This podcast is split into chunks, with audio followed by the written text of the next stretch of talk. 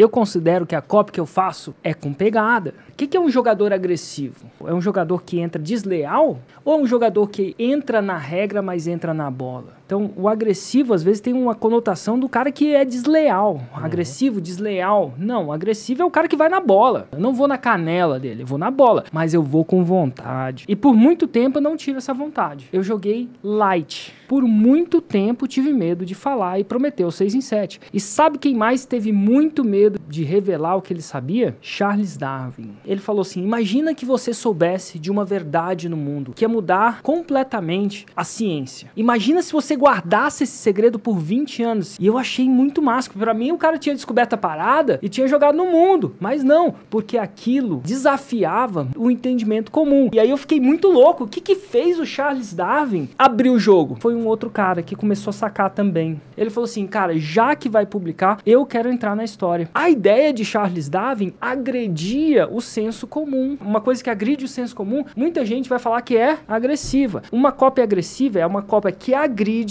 que desafia o senso comum. Minha copy, nesse sentido, desafia o senso comum. Porque para muita gente o senso comum é não é possível fazer o quê? 6 em 7. Isso não quer dizer que eu estou falando que minha cópia é desonesta. E sabe o que é o pior de tudo? Sabe o que eu podia usar e eu não uso, que ainda tenho medo? 7 em 7. Então eu prometo até menos do que a fórmula é capaz de entregar. A gente precisa de jogadores agressivos íntegros. Quanto mais light você é na sua promessa, por que uhum. você é light? Porque você não quer que alguém use a sua própria promessa contra você. Então, uma jogada de defesa. Excesso de defesa significa insegurança. E as pessoas não querem comprar de alguém que seja inseguro.